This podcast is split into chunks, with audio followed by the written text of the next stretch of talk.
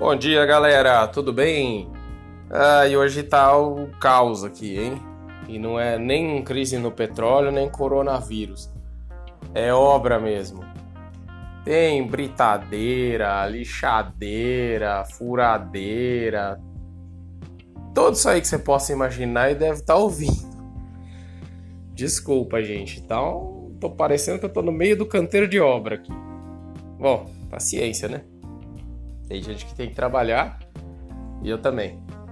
E não é por causa disso que eu vou deixar de gravar conteúdo para vocês. Ontem estava muito pior, então ontem não teve condição. É, hoje, digamos que eu literalmente estou do lado do canteiro de obra. Ontem eu estava dentro mesmo, estava trabalhando junto com a galera aí. Complicado, hein? Mas vamos, vamos ao que interessa. É, o nosso amigo Jean, amigo pessoal meu, é, me fez uma pergunta. A gente estava conversando sobre algumas coisas e ele me disse assim: Poxa, Fabrício, você fez um podcast ali sobre os desdobramentos, né? Tá, mas e eu não entendi uma coisa. Por que, que as empresas teriam interesse em fazer esse desdobramento das ações? Porque o Warren Buffett nunca fez isso, né? Nunca dividiu, por exemplo, é, dividendos, nunca dividiu a quantidade de ações, nunca desdobrou. Cara, por que, que elas teriam interesse nisso? Elas não tem, tenderiam a valorizar isso ao longo prazo e se tornar cada vez mais valiosas? Sim. Ei, beleza de obra. Bom, sim.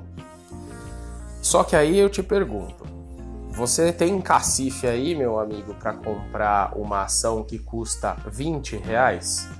Ah, tem, né? Todo mundo tem acesso a uns 20 reais para ser investidor. Você tem aí cacife para comprar uma ação que custa 100 reais? Ah, se ela paga bons dividendos, ainda dá para pensar nesse caso. Mas se você tem cacife para comprar uma ação que custa 500 reais, aí a coisa começa a apertar, né? Afinal de contas, se você for comprar 10, já dá 5 mil. Aí, para só ter 10 unidades da ação, sai muito caro.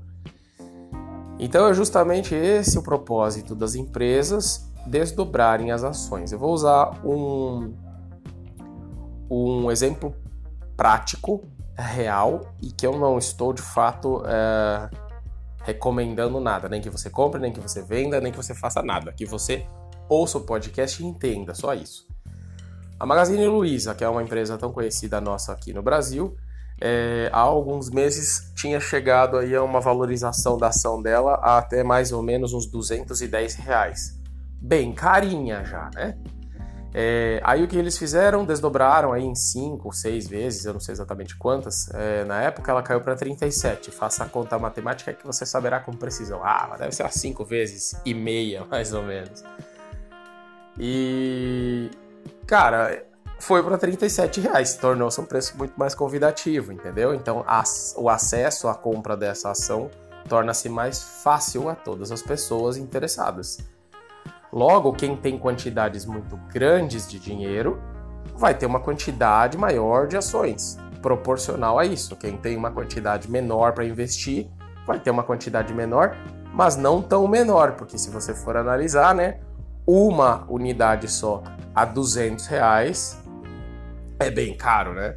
Agora, quando você desdobra e transforma em várias unidades de 30 e poucos reais, já começa a convidar mais o público, de forma geral, os investidores novos também, a investirem. É possível, abrem-se novas portas para investidores, afinal o preço é mais acessível. Então é basicamente isso. Você traz esse convite com um preço mais em conta para você ofertar essa ação para a maioria dos investidores ou para todos os investidores disponíveis e interessados conseguirem. Agora que eu estou terminando o áudio, parou a barulheira, mas tudo bem, paciência. Conseguirem comprar essas ações. Ó, valeu, valeu. Foi só falar que começou de novo.